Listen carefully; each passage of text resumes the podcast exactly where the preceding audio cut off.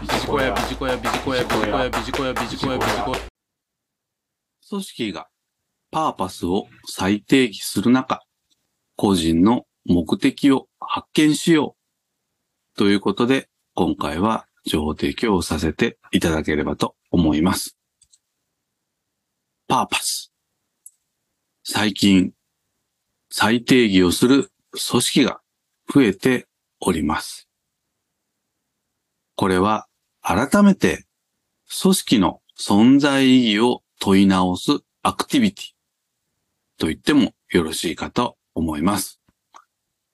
その目的は組織の活性化です。そうしたときに組織のパーパスは明らかになりますけれども、個人の大切にしたいことというのが残念ながら明らかにはなっておりません。このままでは果たして組織のパーパスに私たち個人がコミットできるのかどうかというのは何とも言えません。得てしてこの場合私たちは受け身になりがちです。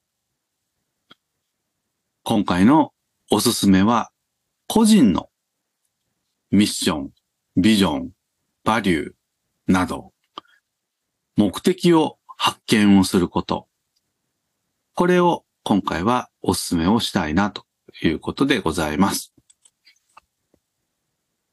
個人の目的を発見するヒントをご紹介をしたいと思います。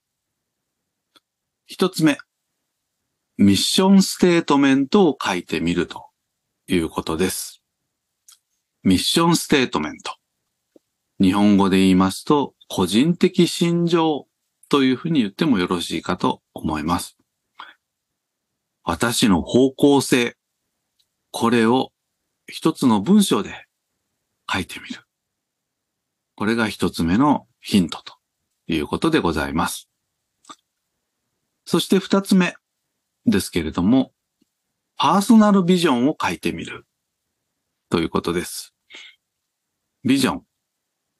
数年後の私のありたい姿。例えば、2025年、2030年といった、キリのいいタイミングでもよろしいかもしれませんし、あるいはご自身の年齢で、キリのいいところで考えていただいてもよろしいかと思います。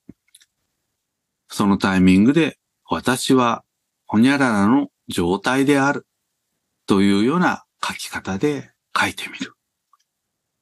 これが二つ目のヒントでございます。そして三つ目。パーソナルバリューを明らかにしてみてはいかがでしょうか。バリュー。日本語で言うと価値観ですけれども、自分として大切にしたいことを書いてみる。ということです。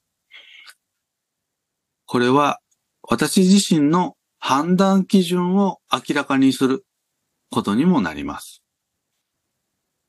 ネット上に価値観のリストなどもありますので、こうしたものを参考にして書いてみてはいかがでしょうか。以上、個人の目的を発見するヒントということで3点ご案内をさせていただきました。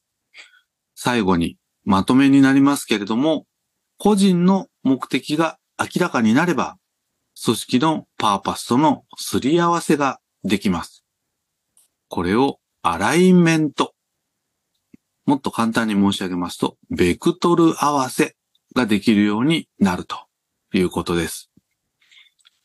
果たして組織の方向性と個人の方向性が合致するのかどうか。